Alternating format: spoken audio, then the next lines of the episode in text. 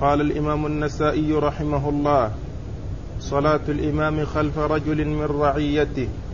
وقال أخبرنا علي بن حجر قال حدثنا إسماعيل قال حدثنا حميد عن أنس عن أنس رضي الله عنه أنه قال آخر صلاة صلاها رسول الله صلى الله عليه وسلم مع القوم صلى في ثوب واحد في ثوب واحد متوشحا خلف أبي بكر. بسم الله الرحمن الرحيم. الحمد لله رب العالمين. وصلى الله وسلم وبارك على عبده ورسوله نبينا محمد وعلى آله وأصحابه أجمعين. أما بعد يقول النسائي رحمه الله صلاة الإمام خلف رجل من رعيته. وأورد في حديث أنس بن مالك رضي الله عنه أن آخر صلاة صلاها رسول الله صلى الله عليه وسلم آه، صلى في ثوب واحد متوش متوح متوشحا به خلف أبي بكر. والمقصود منه قوله خلف أبي بكر وأن الرسول صلى الله, صلى الله عليه وسلم صلى خلف أبي بكر. لكن كما ذكرت في الدرس الماضي صلاة الرسول صلى الله عليه وسلم في مرض موته اختلفت فيها الروايات هل كان إماما أو كان مأموما. والإمام أبو بكر رضي الله تعالى عنه. وذكرت أن من العلماء من قال بالتعدد ومنهم من قال بترجيح أنه كان هو الإمام. والأظهر هو عدم التعدد وأن الرسول صلى الله عليه وسلم هو الإمام. كما جاءت الروايات موضحة ذلك حيث كان رسول الله صلى الله عليه وسلم أتي به أو أتى به آه، أتي به آه، بين رجلين يهادى بين رجلين حتى جلس على يسار أبي بكر فصلى جالسا وأبو بكر على يمينه يكبر أبو بكر بتكبير يتابع يأتم أبو بكر برسول الله صلى الله عليه وسلم ويأتم الناس بأبي بكر. بمعنى أنهم الرسول صلى الله عليه وسلم صوته خافتا لأنه في مرض شديد فلا يسمعه إلا من حوله وأبو بكر رضي الله عنه يسمع يسمع صوته فيكبر فيسمعه الناس. يأتم أبو بكر يأتم أبو بكر برسول الله صلى الله عليه وسلم ويأتم آه، الناس بأبي بكر رضي الله عنه. فقد جاءت بعض الروايات موضحة وتكون هي الأرجح. ويكون من من آه، قال إنه صلى خلف أبي بكر يعني يحمل على أنه آه، إما أن يكون آه، ما سمع لم يسمع صوت الرسول صلى الله عليه وسلم وإنما يسمع صوت أبي بكر فيظن أنه الإمام. لا سيما وقد دخل في الصلاة قبل أن يأتي رسول الله عليه الصلاة والسلام. دخل في الصلاة قبل أن يأتي رسول الله صلى الله عليه وسلم. والناس يعرفون أن أبا بكر هو الذي صلى بهم ودخل في الصلاة ولكن النبي صلى الله عليه وسلم جاء في بعد ما دخل أبو بكر في الصلاة وجلس على يمينه. لكن الأظهر من هذا والأوضح من هذا في الدلالة على الترجمة الحديث الذي رواه مسلم في صحيحه وأن أن النبي عليه الصلاة والسلام كان في سفر فتأخر لقضاء حاجته وتقدم الجيش وعندما حان وقت الصلاة لم يأتي رسول الله صلى الله عليه وسلم فأقيمت الصلاة وصلى عبد الرحمن بن عوف بالناس ولما آه، فرغ من الركعة الأولى وصار في الركعة الثانية وصل رسول الله صلى الله عليه وسلم فدخل مأموما خلف عبد الرحمن بن عوف. ولما قضى عبد الرحمن الصلاة قام رسول الله صلى الله عليه وسلم يقضي الركعة التي سبق فيها. يقضي الركعة التي سبق فيها. هذا هو الدليل الواضح على الترجمة. وكذلك أيضا الحديث الذي مر في آه، قصة آه، استخلاف أو أو قصة آه، صلاة أبي بكر عندما ذهب رسول الله صلى الله عليه وسلم ليصلح بين بني بين ليصلح بين بني عمرو بن عوف حيث جرى بينهم خلاف وحان وقت الصلاة ولم يأتي رسول الله صلى الله عليه وسلم فصلى أبو بكر ودخل في الصلاة. فجاء رسول الله عليه الصلاة والسلام حتى وصل إلى الصف الأول ودخل في الصف ودخل في الصلاة خلف أبي بكر. فالناس صاروا يصفقون يعني يريدون أن ينبهوا أبا بكر أن الرسول صلى الله عليه وسلم وصل. فلما أكثروا من التصفيق التفت أبو بكر وإذا رسول الله عليه الصلاة والسلام يعني قائما يصلي وراءه. فأشار إليه بأن يبقى مكانه يعني يواصل ويستمر في الصلاة. فهذا دليل واضح على أنه صلى خلفه لأنه جزء من الصلاة صلى خلفه حيث دخل في الصلاة وأبو بكر هو الإمام. وأيضا أراد منه أن يواصل حيث أشار إليه بأن يستمر. فهذان الدليلان هما الواضحان آه وضوحا جليا بأن الرسول صلى الله عليه وسلم صلى خلف رجل من رعيته. صلى خلف عبد الرحمن بن عوف ركعة وقام يقضي الركعة الباقية وصلى خلف أبي بكر بعض ركعة. صلى خلف أبي بكر بعض ركعة وأشار إليه أن يواصل الصلاة وأن يستمر فيها لكن أبا بكر رضي الله عنه لم يرى أن يستمر آه، مصليا بين يدي رسول الله صلى الله عليه وسلم. وذكرت فيما مضى أن أن آه، أن أنه إذا كان الإمام أو أو أو, أو الإمام أو إمام المسجد جاء وقد أقيمت الصلاة فإذا كان مضى شيء من الصلاة فإن الأولى أن يستمر النائب كما فعل رسول الله صلى الله عليه وسلم مع عبد الرحمن بن عوف. وإذا كان في أول الصلاة فلا بأس أن يتأخر المأموم يتأخر الإمام النائب ويتقدم ال ال الإمام ال اللي هو الإمام الراتب أو الذي حصلت النيابة عنه لأن الصلاة لم يفوت منها شيء لكن إذا فات منها شيء فالأولى أن يستمر الإمام في الصلاة النائب النائب في الصلاة ويكون الإمام اللي هو صاحب الأصل يصلي وراء ذلك الإمام الذي ناب عنه.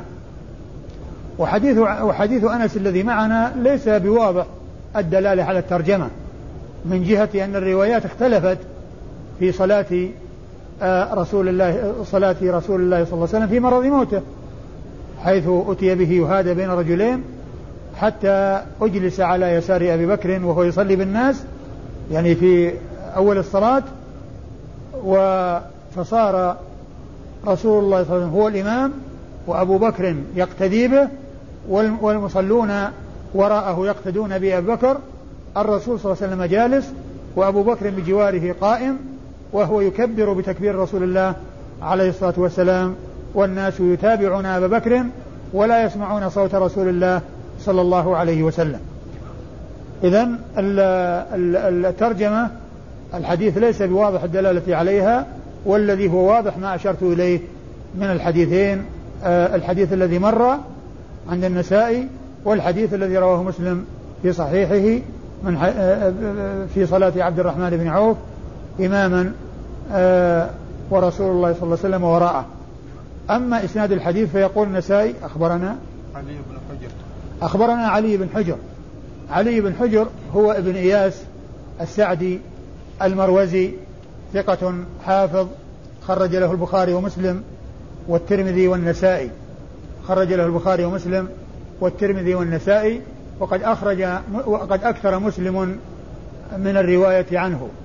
أكثر مسلم الرواية عن علي بن حجر ابن إياس السعدي المروزي. عن؟ قال حدثنا إسماعيل. قال حدثنا إسماعيل وهو ابن علية. إسماعيل بن إبراهيم بن مقسم الأسدي المشهور بابن علية وهو ثقة ثبت خرج حديثه أصحاب الكتب الستة. عن؟ قال حدثنا حميد. قال حدثنا حميد وهو ابن أبي حميد الطويل.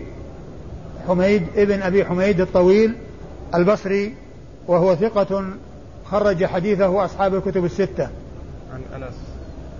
عن أنس بن مالك رضي الله عنه صاحب رسول الله صلى الله عليه وسلم وخادمه خدمه عشر سنوات منذ قدم المدينة إلى أن توفاه الله صلوات الله وسلامه وبركاته عليه وهو من صغار الصحابة وقد عاش وعمر طويلا حتى أدركه آه، صغار التابعين ومتوسطوهم ورووا عنه وحديثه آه، عند أصحاب الكتب الستة بل هو أحد السبعة المعروفين بكثرة الحديث عن رسول الله صلى الله عليه وسلم.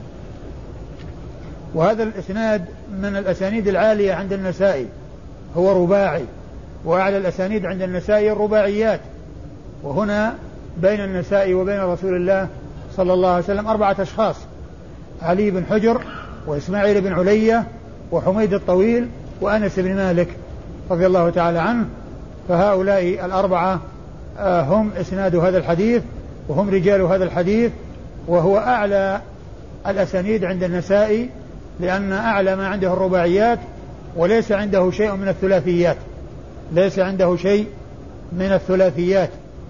ومثل آه، النسائي في أن أعلى ما عنده الرباعيات مسلم وأبو داود فهؤلاء الثلاثة آه، أعلى ما عندهم الرباعيات. أما البخاري فعنده 22 حديثا ثلاثيا وابن ما والترمذي عنده حديث واحد ثلاثي وابن ماجه عنده خمسة حديث ثلاثية وكلها بإسناد واحد. كلها بإسناد واحد أي الخمسة الثلاثيات التي عند ابن ماجه. قال حد قال أخبرنا قال أخبرنا محمد بن المثنى قال حدثنا بكر بن عيسى صاحب البصرة قال سمعت شعبة يذكر عن نعيم بن أبي هند عن أبي وائل عن مسروق عن عائشة رضي الله عنها أنها قالت إن أبا بكر صلى للناس ورسول الله صلى الله عليه وسلم في الصف. ثم أورد النسائي هذه الترجمة هذا الحديث هو حديث عائشة أن أبا بكر صلى للناس ورسول الله صلى الله عليه وسلم في الصف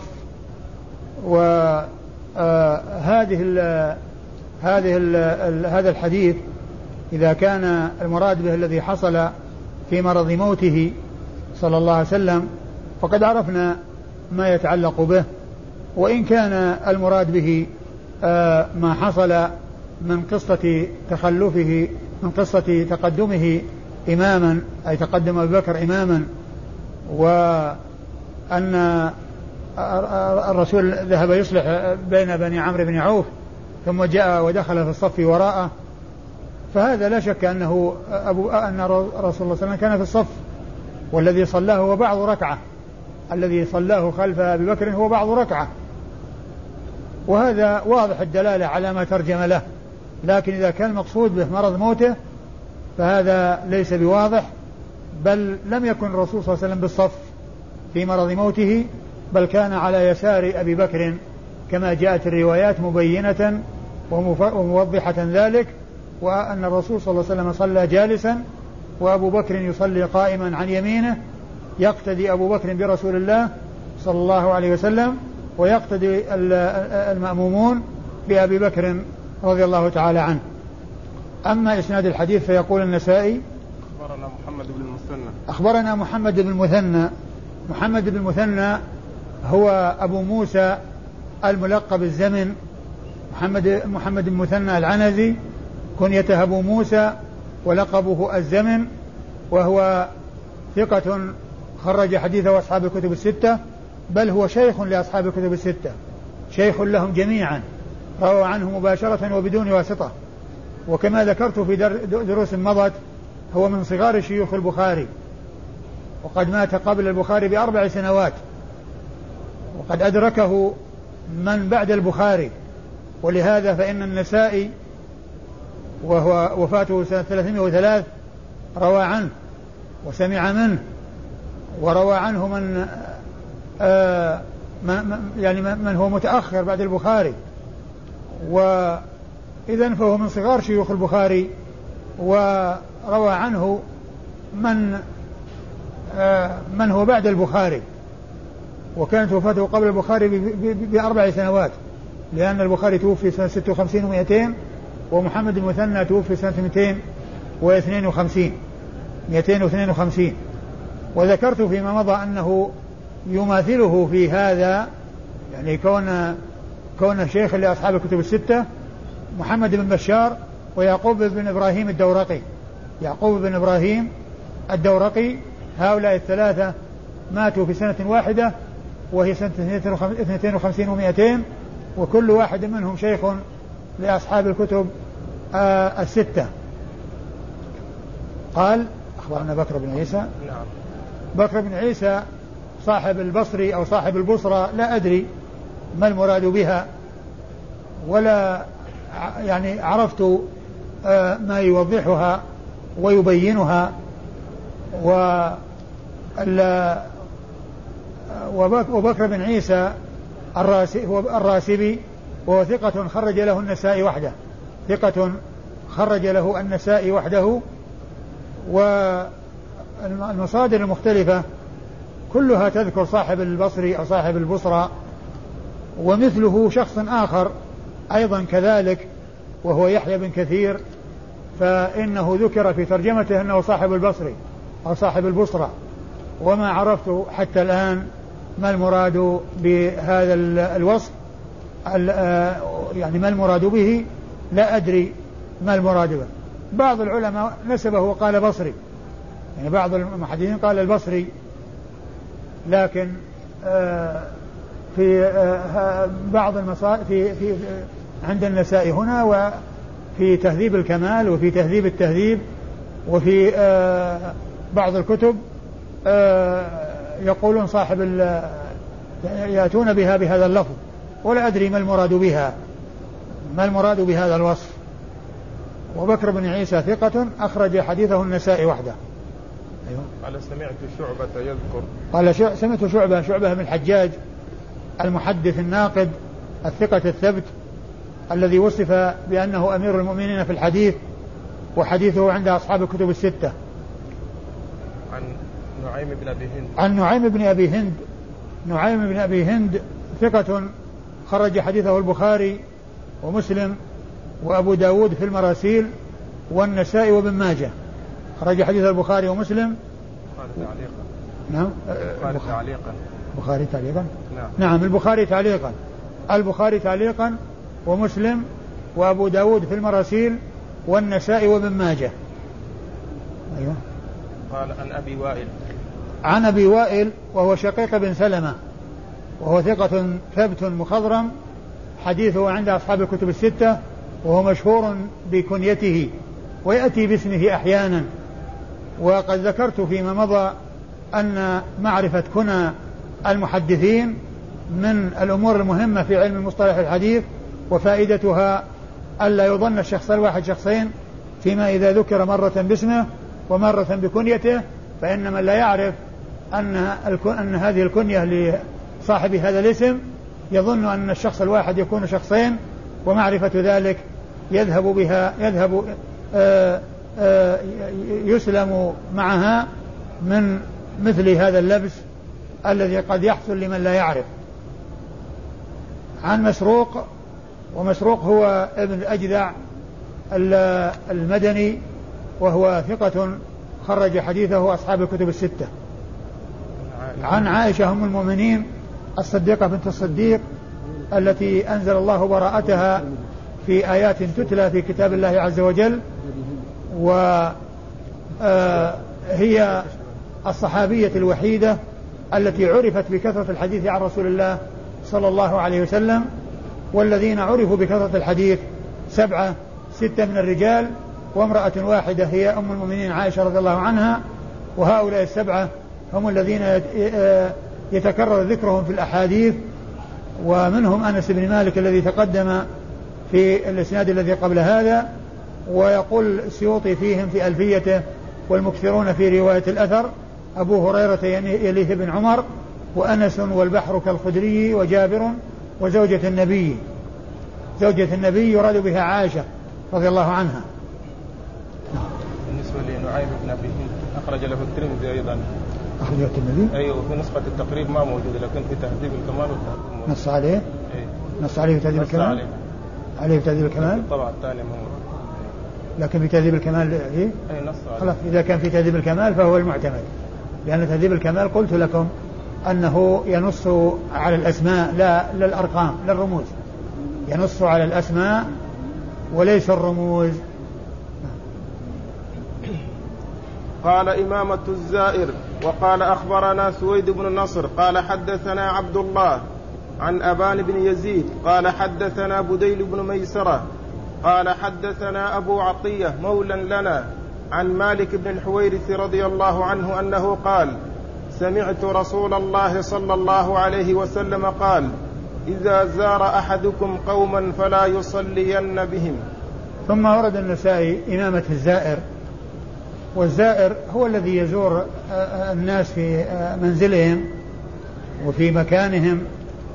فلا يص... ليس له حق الإمامة بل هم أحق بالإمامة منه. لكن إذا قدموه يتقدم. هذا مثل ما عرفنا فيما مضى بالنسبة للإمام وبالنسبة لصاحب البيت وبالنسبة لإمام الراتب. هم أولى الناس بالإمامة وإن كان غيرهم أقرأ منهم. لكن إذا قدم الزائر أو من له حق الصلاة أو الإمامة قدم غيره فلغيره أن يتقدم. فالمنع هنا يعني آه، كونه يتقدم بنفسه. هو ممنوع من هذا ومنهي عن هذا. لكن إذا أذن له أو طلب منه فإن له أن يتقدم. لا بأس بذلك. لأن صاحب الحق إذا طلب من غيره أن يصلي وأن يتقدم بإذنه لا بأس بذلك وإنما الممنوع آه، أن يتقدم آه، بدون أن يؤذن له يتقدم دون أن يؤذن له هذا هو الذي آه، يدل عليه الحديث ويقتضيه النهي. أما إسناد الحديث فيقول النسائي أخبرنا سويد بن نصر. أخبرنا سويد بن نصر المروزي وهو ثقة خرج حديثه الترمذي والنسائي يروي عن عبد الله بن المبارك المروزي وهو ثقة ثبت إمام حجة ذكر ابن حجر رحمه الله عددا من صفاته في التقريب ثم قال جمعت فيه خصال الخير جمعت فيه خصال الخير وحديثه عند أصحاب الكتب الستة حديثه عند أصحاب الكتب الستة اللي هو عبد الله المبارك. عن أبان بن يزيد. عن أبان بن يزيد وهو العطار. أبان بن يزيد العطار وهو ثقة آه، خرج حديثه أصحاب الكتب الستة إلا إلا ابن ماجه فإنه لم يخرج له شيئا. حدثنا بديل بن ميسرة. حدثنا بديل بن ميسرة البصري آه، بديل بن ميسرة العقيلي البصري وهو ثقة. خرج حديثه مسلم والأربعة. خرج حديثه مسلم والأربعة. خرج حديثه مسلم والأربعة. يروي عن مولى لهم يقال له أبو عطية. وفي الترجمة أو ذكره في الترجمة مولى بني عقيل. مولى بني عقيل. أبو عطية مولى بني عقيل. لأن ميسرة أبو بن ميسرة العقيلي. يعني نسب في نسبه العقيلي. يقال هنا أبو عطية مولى بني عقيل. بني عقيل. وهو مقبول خرج حديثه. أبو داود النسائي أبو داود والترمذي والنسائي. أبو داود والترمذي والنسائي. خرج حديثه أبو داود والترمذي والنسائي. عن عن مالك. عن مالك بن الحويرث صاحب رسول الله صلى الله عليه وسلم وحديثه عند أصحاب الكتب الستة. قال إمامة الأعمى وقال أخبرنا هارون بن عبد الله قال حدثنا معا قال حدثنا مالك حا قال وحدثنا الحارث بن مسكين قراءة عليه وأنا أسمع واللفظ له. عن ابن القاسم قال حدثني مالك عن ابن شهاب عن محمود بن الربيع رضي الله عنه أن عتبان بن مالك رضي الله عنه كان يؤم قومه وهو أعمى وأنه قال لرسول الله صلى الله عليه وسلم إنها تكون الظلمة والمطر والسيل وأنا رجل ضرير البصر فصل يا رسول الله في بيتي مكانا أتخذه مصلى. فجاء رسول الله صلى الله عليه وسلم فقال أين تحب أن أصلي لك؟ فأشار إلى مكان من البيت فصلى فيه رسول الله صلى الله عليه وسلم. ثم ورد النسائي هذه الترجمة امامه الأعمى يعني أنها سائغة ولا مانع منها ورد فيها حديث عثمان بن مالك رضي الله تعالى عنه عثمان بن مالك الأنصاري رضي الله عنه أنه آه أنه كان يؤم قومه وهو أعمى. وهذا هو محل الشاهد. وطلب من النبي عليه الصلاة والسلام أن يزوره في منزله وأن يصلي في مكان من منزله يتخذه مصلى. إذا كان هناك ما يمنع من الذهاب إلى المسجد كحصول السيل والمطر وجاء إليه الرسول صلى الله عليه وسلم وصلى وطلب منه المكان الذي آه، يريد أن يتخذه مصلى فعين له عين عينه له وصلى بهم رسول الله صلى الله عليه وسلم في ذلك المكان الذي أراده عتبان. والمقصود من الحديث هو الدلالة على آه، إمامة الأعمى وأن الحديث يدل عليها لأنه كان يؤم قومه وهو أعمى. يؤم قومه أي عتبان مالك وهو أعمى. وأما إسناد الحديث فيقول النسائي أخبرنا هارون بن عبد الله. أخبرنا هارون بن عبد الله البغدادي وهو آه ثقة خرج له مسلم, والأربعة. خرج له مسلم والأربعة. ثقة خرج له مسلم وأصحاب السنة الأربعة. عن؟ عن معن. عن معن بن عيسى. عن معن بن عيسى المدني صاحب الإمام مالك. وقال أبو حاتم أثبت أصحاب مالك. قال أبو حاتم الرازي أثبت أصحاب مالك. وهو ثقة ثبت خرج حديثه أصحاب الكتب الستة. يروي عن مالك.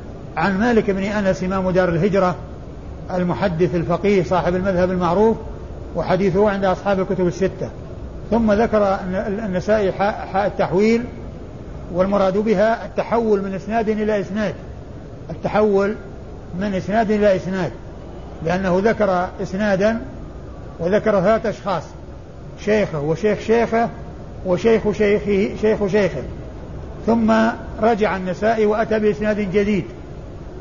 حتى حصل التلاقي عند الإمام مالك. حتى حصل التلاقي بين الإسنادين الأول والتالي والآخر عند الإمام مالك.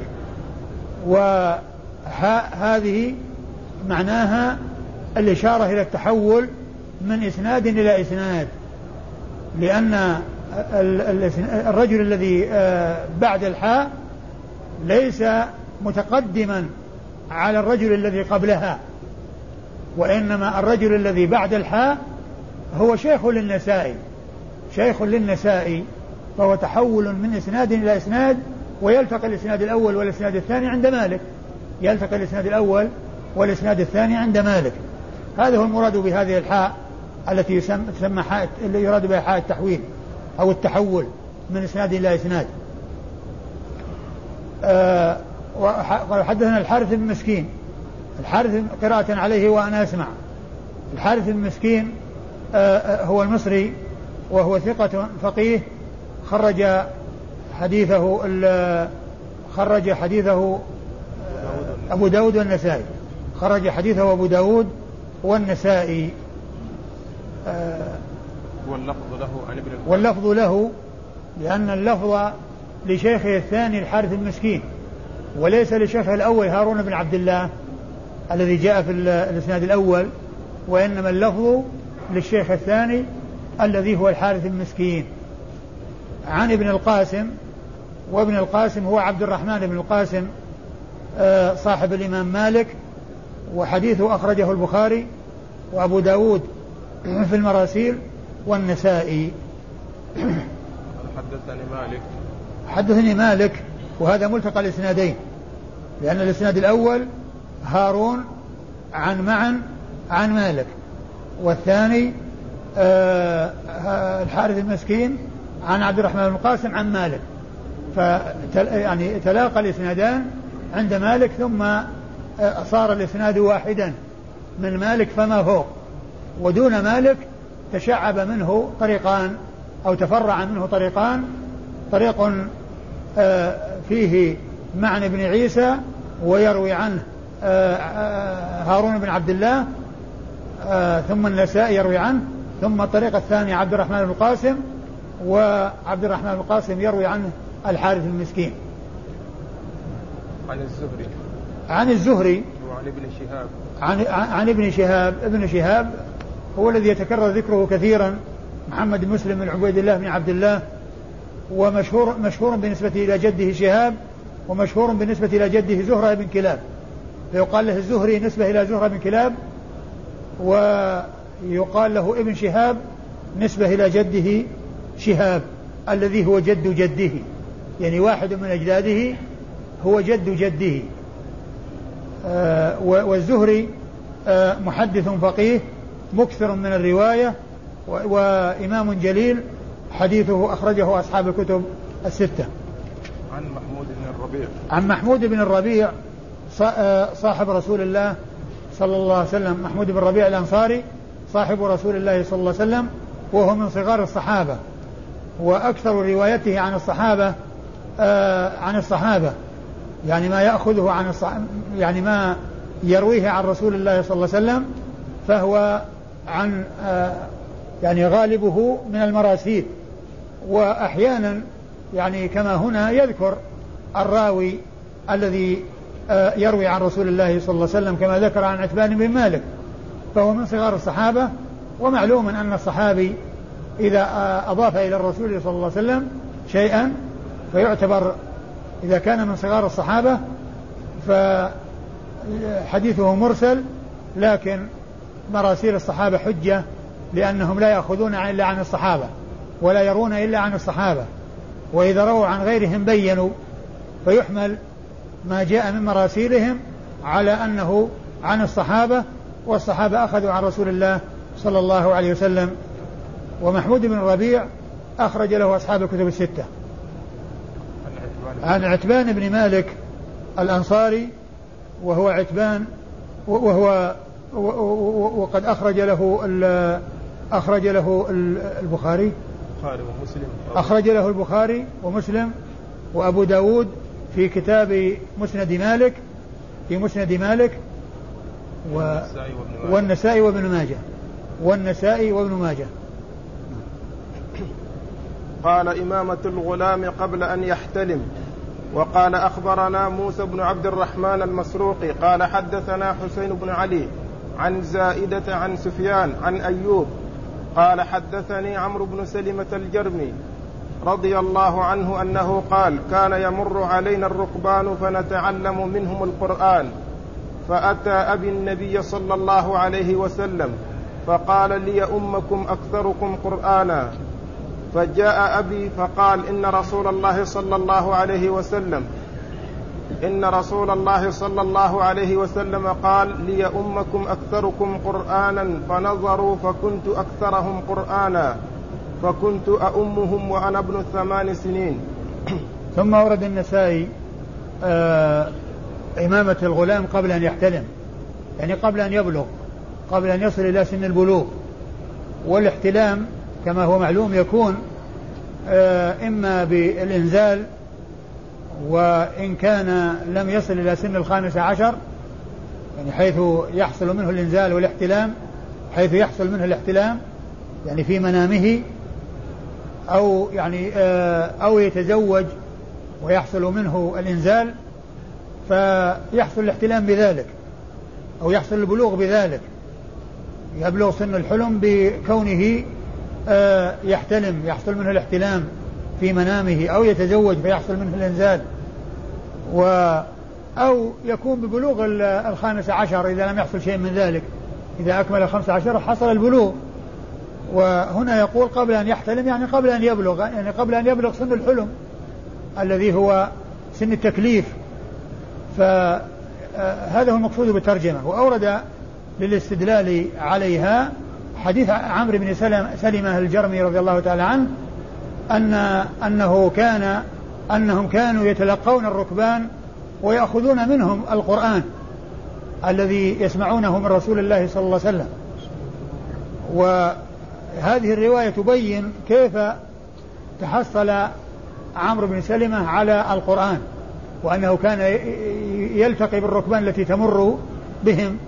يعني يعني آتينا من رسول الله صلى الله عليه وسلم فيتعلم منهم. القرآن.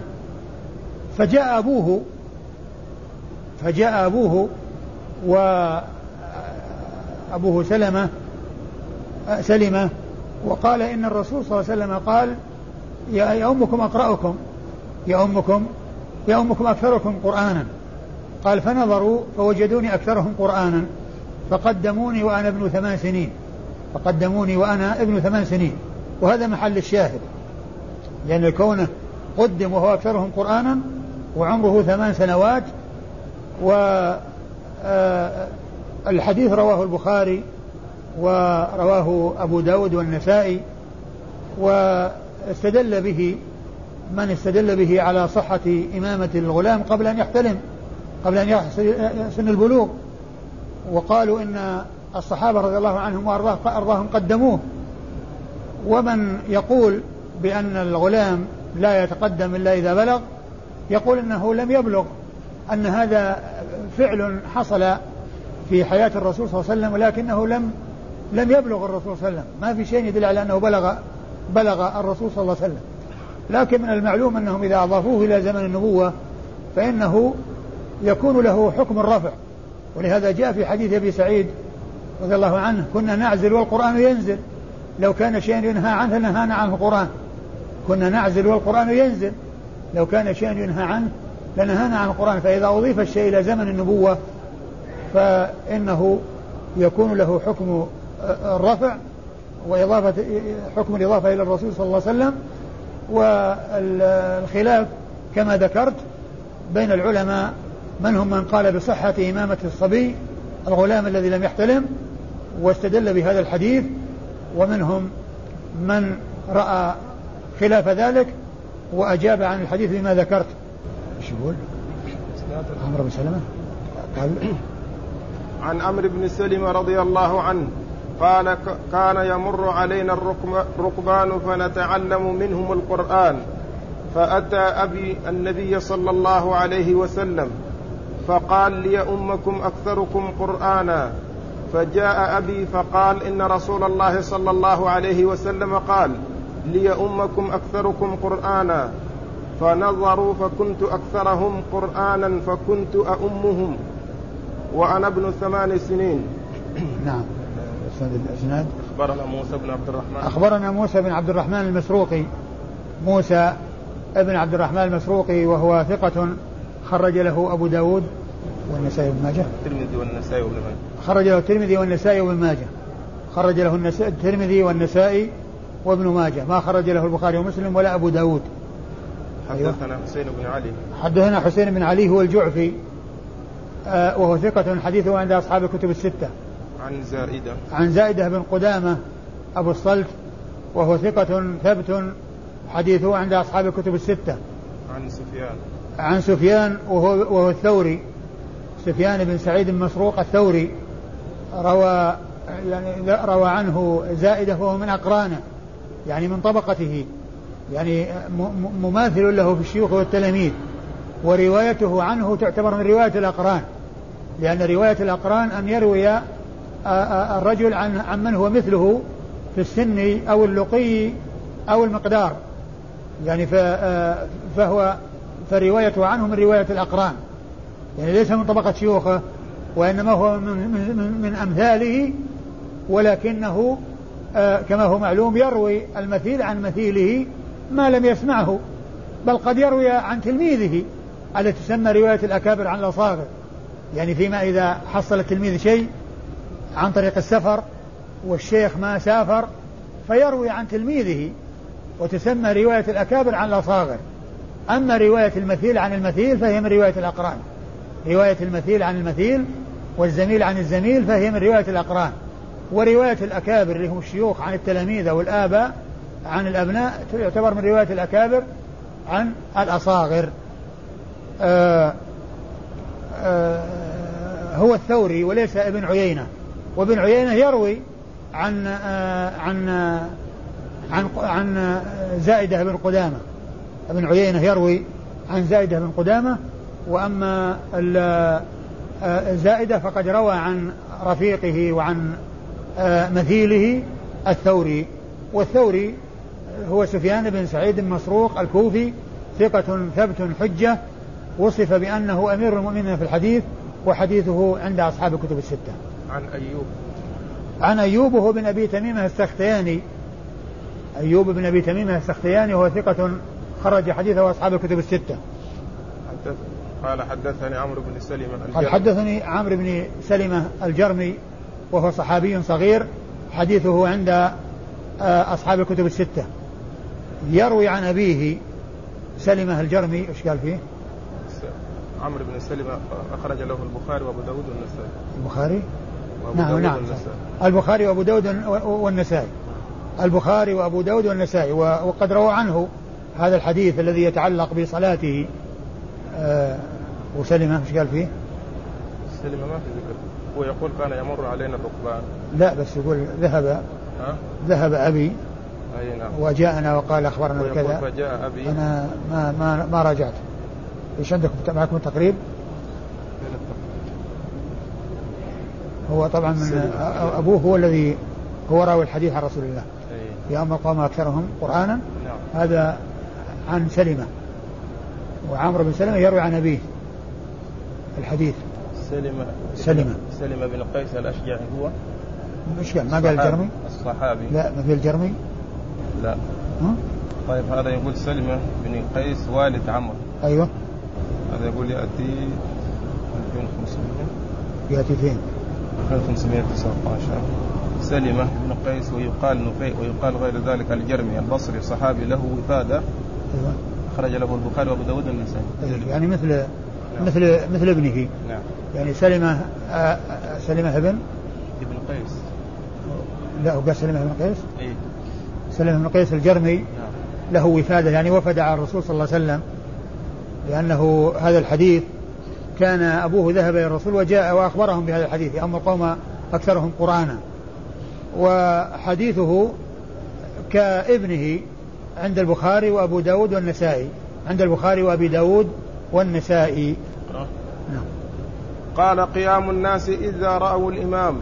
وقال أخبرنا علي بن حجر قال حدثنا هشيم عن هشام بن أبي عبد الله وحجاج بن أبي عثمان عن يحيى بن أبي كثير عن عبد الله بن أبي قتادة عن أبيه رضي الله عنه أنه قال قال رسول الله صلى الله عليه وسلم إذا نودي للصلاة فلا تقوموا حتى تروني. ثم ورد النسائي قيام, قيام المأمومين قيام الناس إذا رأوا الإمام. قيام الناس إذا رأوا الإمام. قيام الناس للصلاة.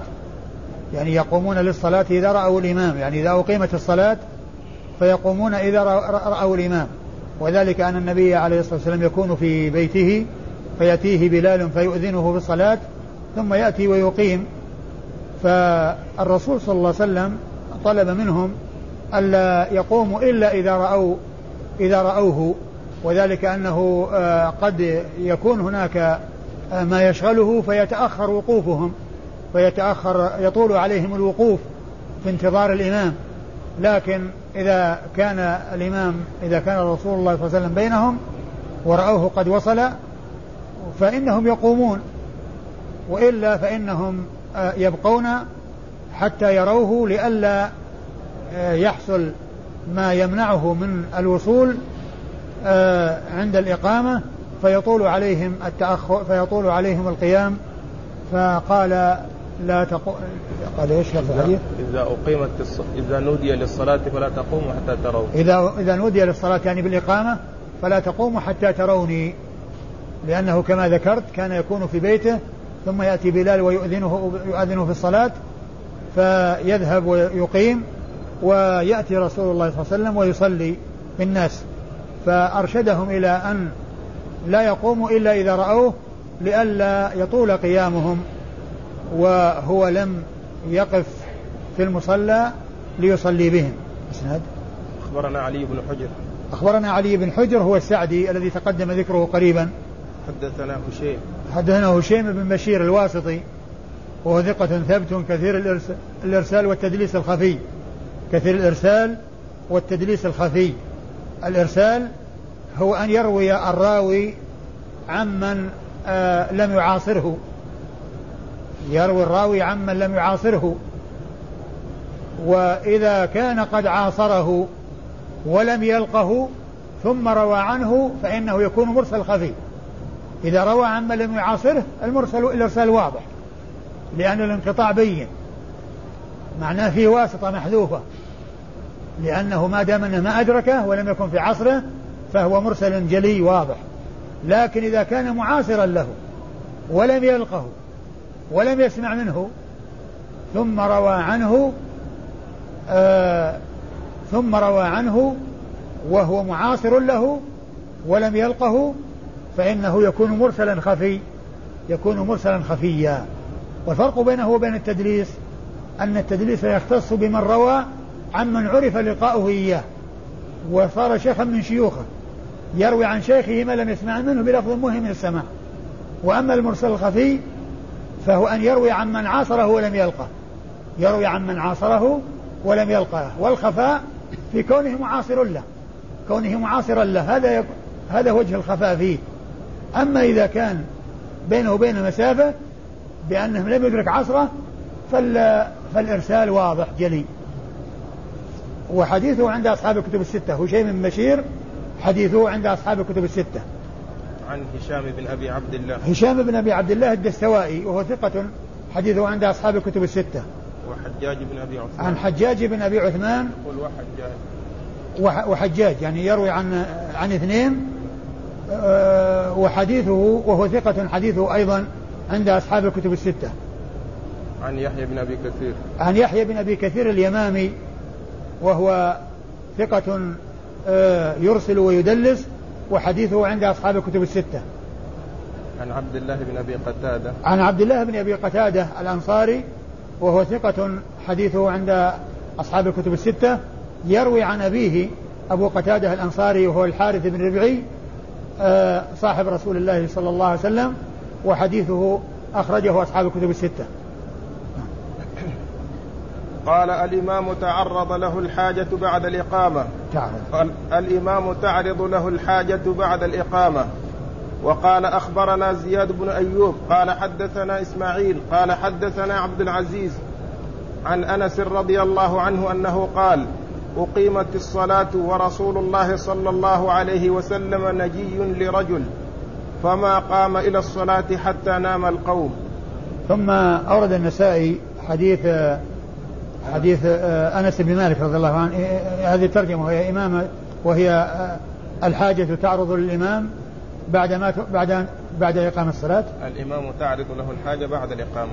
الإمام تعرض له تعرض له الحاجة بعد الإقامة. يعني أن مثل ذلك إذا حصل وعرض له حاجة وتأخر عن الدخول في الصلاة فإنه لا بأس بذلك. لأن النبي عليه الصلاة والسلام عرضت له حاجة ووقف طويلا مع هذا الذي وقف معه يناجيه وحتى أن الناس ناموا.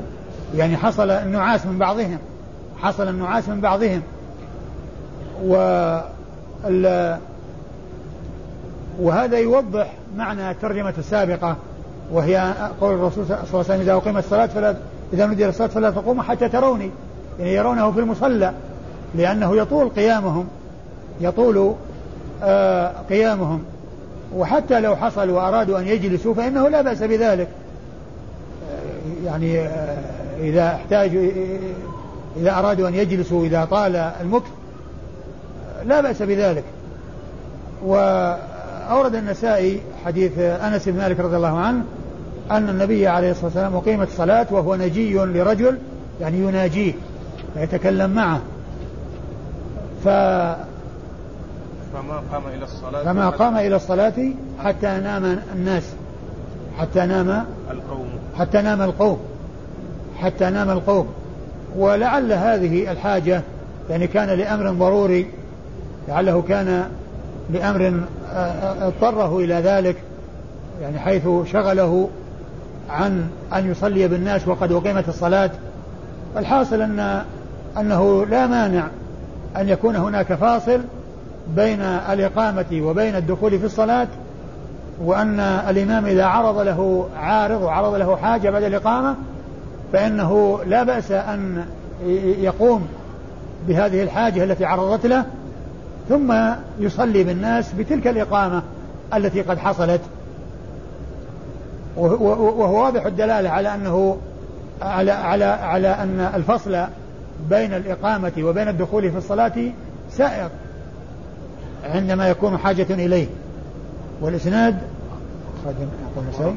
زياد بن أيوب. أخبرنا زياد بن أيوب البغدادي وهو ثقة آه، حافظ لقبه دلوية ولقبه أحمد بن حنبل شعبة الصغير شعبة الصغير وحديثه عند البخاري وأبي داود والترمذي والنسائي. عند البخاري وأبي وأبي داود والترمذي والنسائي. عن حدثنا إسماعيل. حدثنا إسماعيل. وهو يروي عن من؟ عبد العزيز. إسماعيل هو بن علية. إسماعيل هو بن علية. وهو ثقة ثبت خرج حديثه أصحاب الكتب الستة. يروي عن عبد العزيز وهو بن صهيب. البصري وهو ثقة حديثه عند أصحاب الكتب الستة. يروي عن أنس بن مالك صاحب رسول الله صلى الله عليه وسلم. وقد مر ذكره وهذا الحديث من من الأسانيد العالية عند النسائي من الرباعيات التي هي أعلى الأسانيد عند النسائي لأنه بين النسائي فيه وبين رسول الله صلى الله عليه وسلم زياد بن أيوب وإسماعيل بن علية وعبد العزيز بن صهيب وأنس بن مالك. والله أعلم وصلى الله وسلم وبارك على عبده ورسول نبينا محمد وعلى آله وأصحابه أجمعين.